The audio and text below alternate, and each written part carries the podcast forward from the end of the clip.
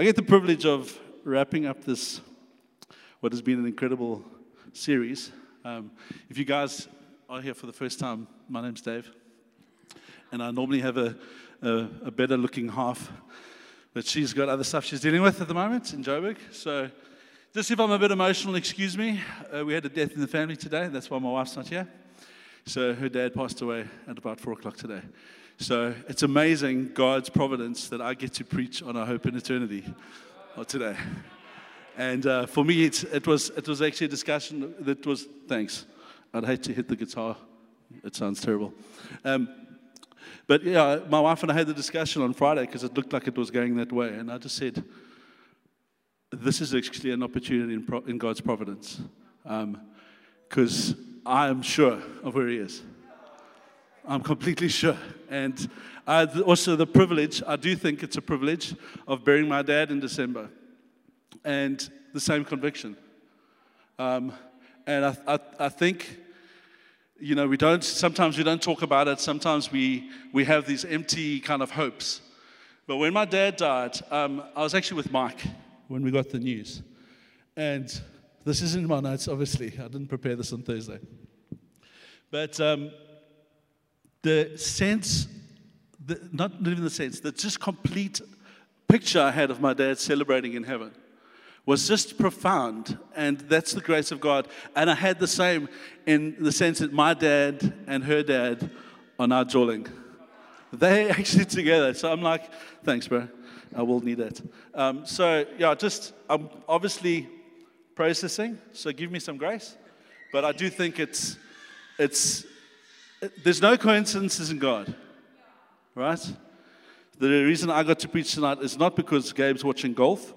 Um, is actually a table view. I think that's been mentioned. All right, so heaven, hell, and hope. And uh, the question, I think, when it comes to hope, that most people ask when they're at the salvation moment, when they're actually deciding along the, tr- along the, the journey, what's in it for me?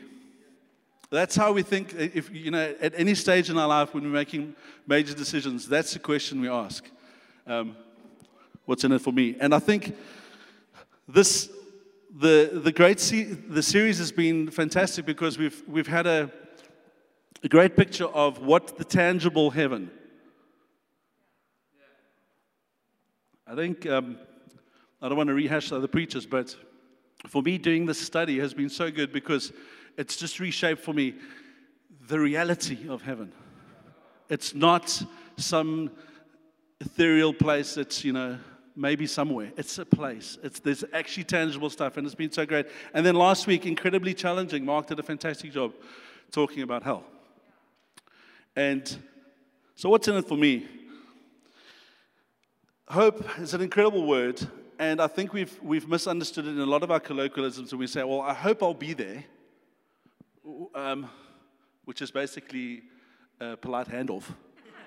right? Um, I hope to be there not really. Um, but it's actually in the New Testament con- context, it's a confident expectation. What do you expect?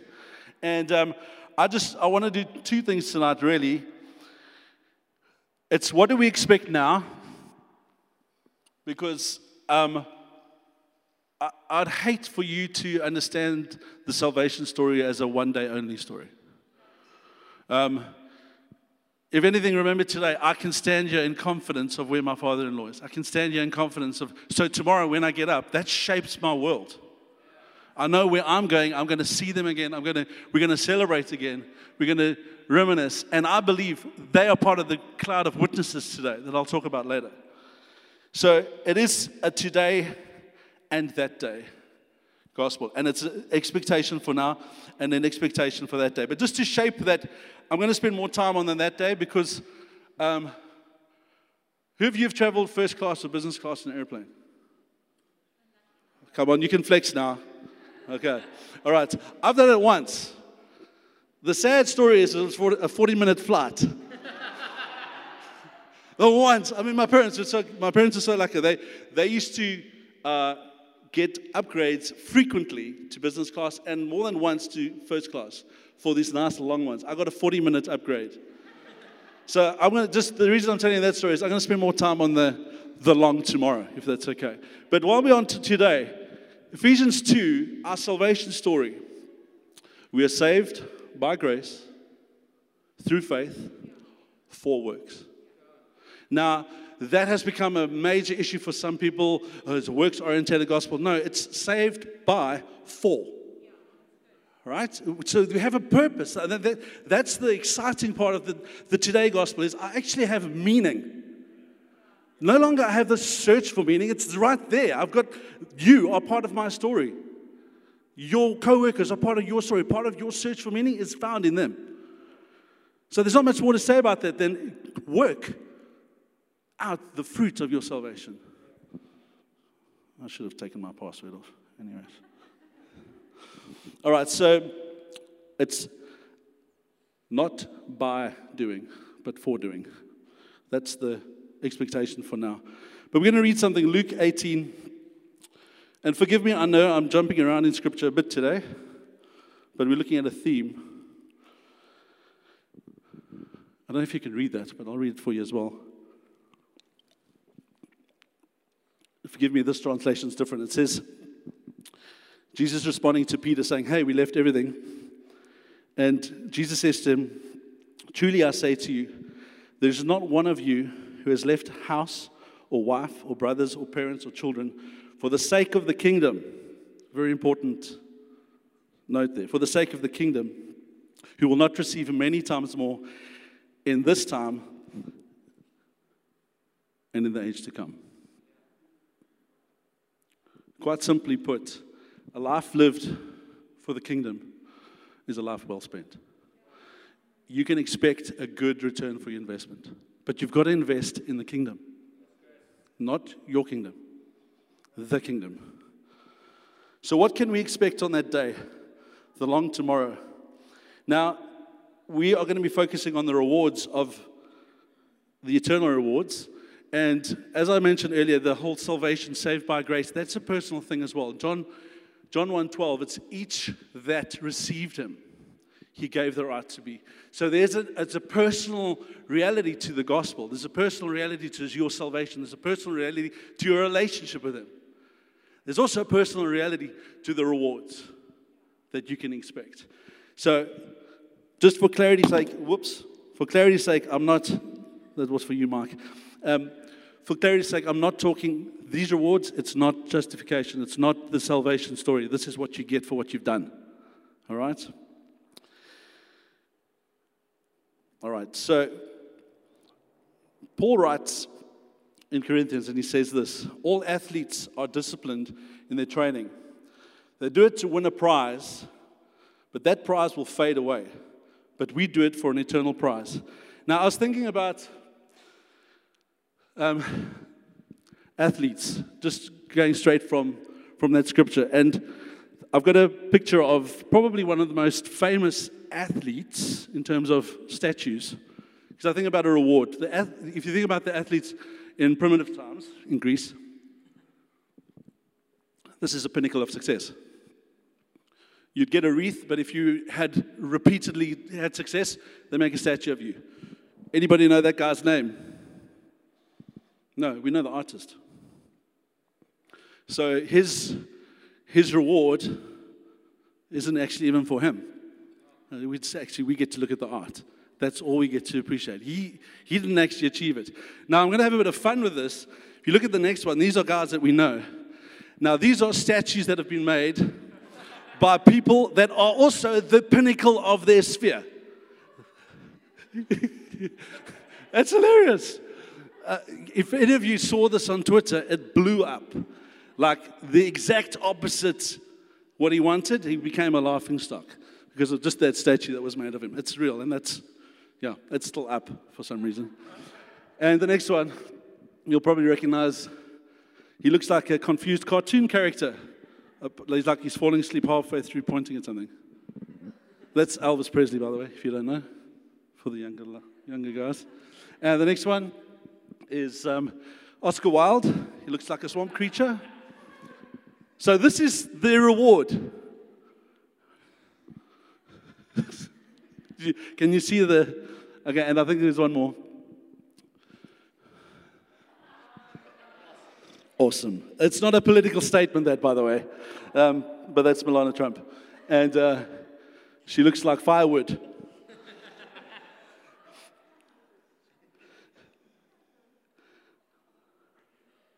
You see, we've, we've, um, you can move on. it's going to be distracting to have on. But we've got an eternal reward, and there's a few things I want to just use to shape. Firstly, who is our creator? He's the one who's going to, he, he's gone to prepare a place for us, right? Firstly, he is the creative one. So let's not expect block statues or, you know, the, it's, it's the creator, the good father. All those characteristics that you know to be true about God, his nature, that will be reflected in the prizes that we receive in our, in our eternal rewards. All right, so first, uh, just a few qualities. I think um, I'm going to jump through these quickly because I want to get to specifics. But they're eternal, um, and they'll be for us. All right, so in Matthew 6, Jesus says, lay up treasures in heaven where moth can't destroy.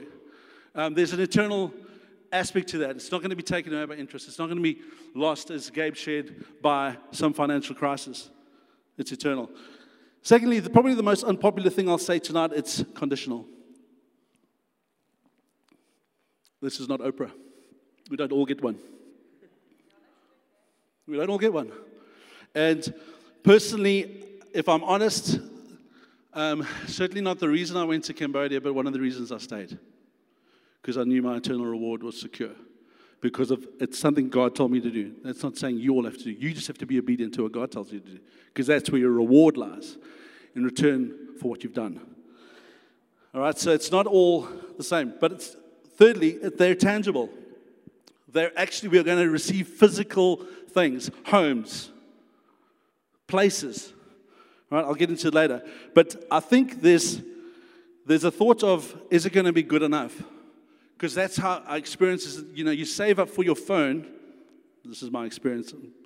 Right? And then uh, you drop a chisel on the one part of the phone that can't be replaced the thumb scanner. that's, not eternal, right?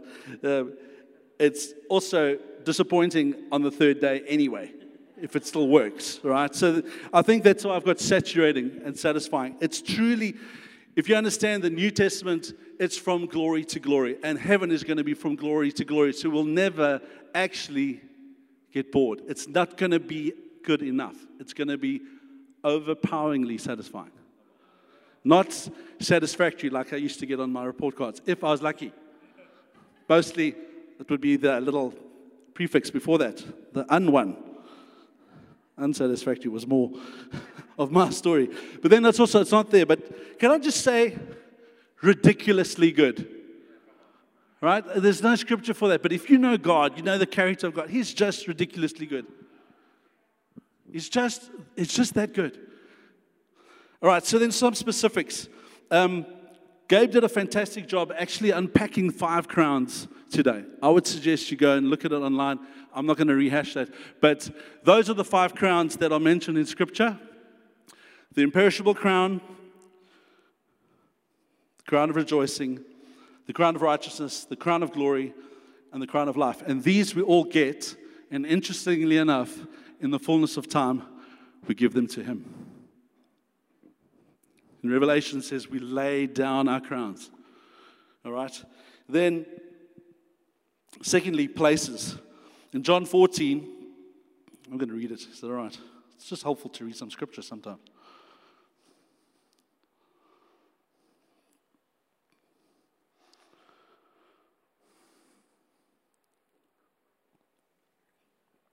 Sorry. It says from verse 2 In my Father's house are many rooms, and if it were not so, would I have not told you so? I go to prepare a place for you.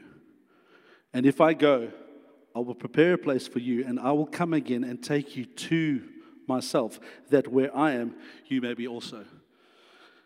There's a hint at the greater reward there as well, but I'm focusing on place right now. There's places.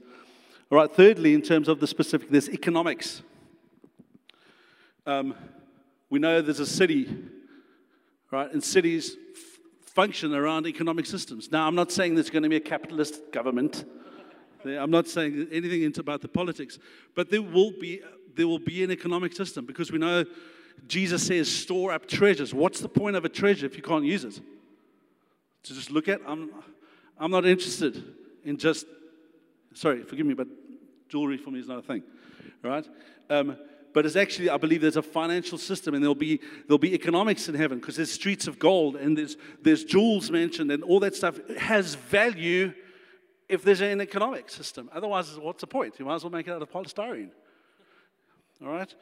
So the economics. Now, I want to spend time on the fourth one because for me, this is part of my story. And this is wrapped up in one of the crowns as well. And I'll read it. It's people. We're going to have the reward of people in heaven. Right? First Thessalonians 2.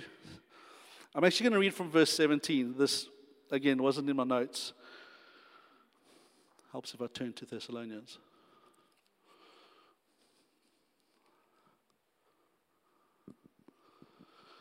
For those of you that don't know the, uh, my greatest story, my wife and I planted a church in Cambodia. And um, uh, we were there for 14 years and managed to do what God sent us to do by the grace of God and nothing else. I'll say that much. Um, not, a, not an easy wicket by any chance, but um, we managed to hand over our church all in God's timing and we moved back here during lockdown in 2020. Before I left, this is one of the scriptures that I read to our people. And I, I just, let me let the word speak.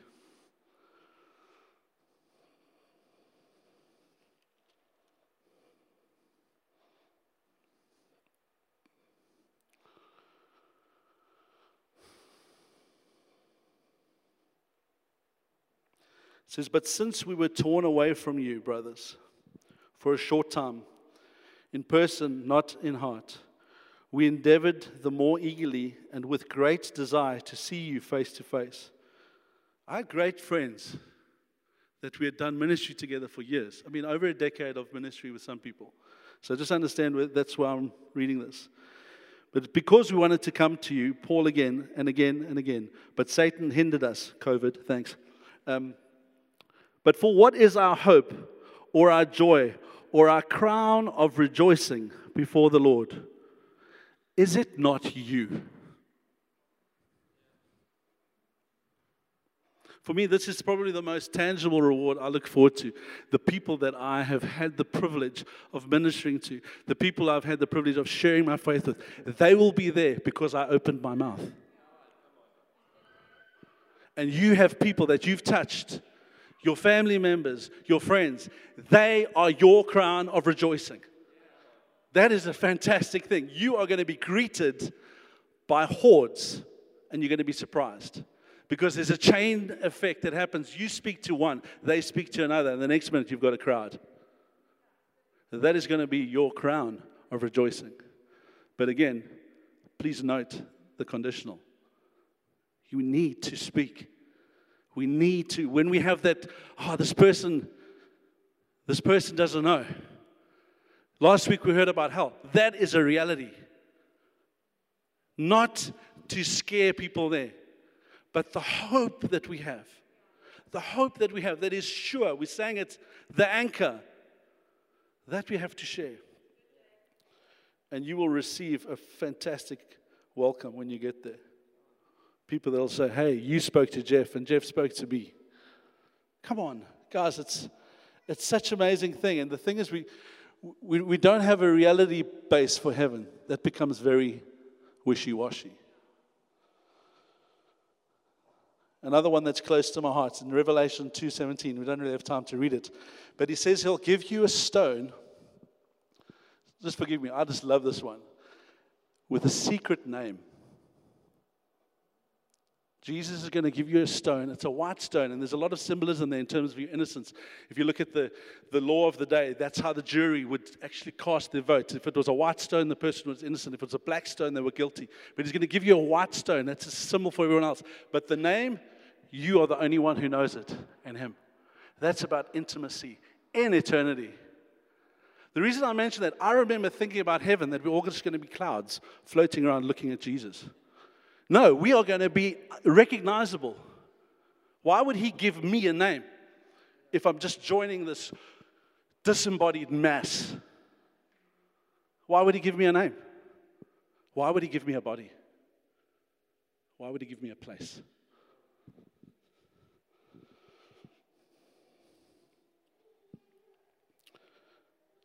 Our greatest reward is him, though.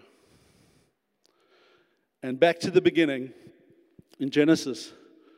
Sorry, I'm not even watching this. Yeah, well done, Anj. This is what Jesus, sorry, what Father God says to, to Abraham. Don't be afraid. I am your exceedingly great reward.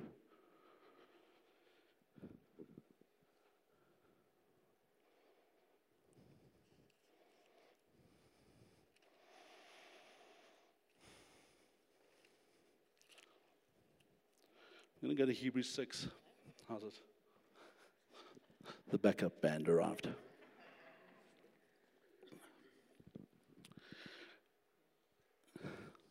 We have this challenge where we walk out today and we stomp our toe on a rock. We, we are engaged or we are thrust into a world that is so tangible and so real to our senses. But I want to just read this to you Hebrews 6. we have this hope that is an anchor for our soul, firm and secure. It enters into the inner sanctuary behind the curtain where our forerunner, our forerunner, Jesus, has entered on our behalf. He has become our high priest. I think the grammar needs to be explained here. When we understand, forgive me, an ex English teacher, the present participle or the present perfect, I have been, right? So if I ask Brett, Are you hungry? He says, Nah, I've eaten. So what I have eaten, that's grammar means it's a past experience that has present implications, right? I have eaten. I, what impli- what's implied? He's not hungry, right? Um, if I'm, I ask Britt, Britt, Where's, where's the climbing job? Oh, I've been there. So she has the knowledge to be able to tell me how to get there, right? It's a past experience that has present implications. And here it says, where he has become our high priest. That's past. He stood up and then he sat down at the right hand of the Father. Our reality, when going back to Abraham, this is the beginning of the story with Abraham. But if you were to read the whole of Hebrews 6, Abraham is quoted, and it says the fulfillment of that is in the high priest that goes in to the higher place. Now we have one who has gone ahead of us, not into this temple, but into that temple. And that is our anchor.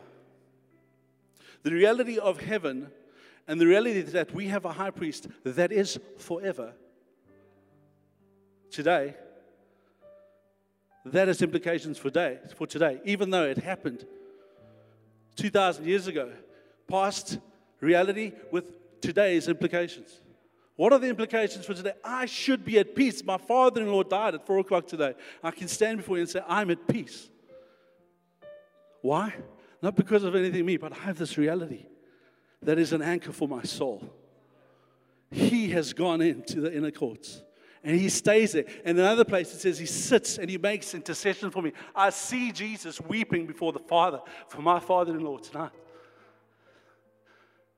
It's a reality we've got to get a hold of. But there's even one greater reality, and I want to land it in this. In Hebrews 12, forgive me, I love Hebrews. I love it. Here's the encouragement for you. I'll just read verse 1 and verse 2. It says, Therefore, since we are surrounded by so great a cloud of witnesses, let us also lay aside every weight and sin. Can I, can I be honest? Sin is such a, such a pathetic substitute. I know. Trust me. This is not from easy living. okay? It is such a poor substitute. But let's lay it aside which clings so closely. I need water. Let us run with endurance the race that is set before us. Here's the clincher looking to Jesus, the founder and perfecter of our faith, who for the joy that was set before him endured the cross, despising the shame, and is, present tense, seated at the right hand of God. What was the joy? What was the joy that he looked at? It was you. We are his reward. Why, why, why did he have to come? For any other reason than us. We are his reward. And he looked at us and looked at the cross and the pain and all the disgrace and said, You are worth it. You are worth that. The joy that was set before him was us. Now, the beauty in that, our greatest reward is him, but it's in unity with him. We get to commune with heaven.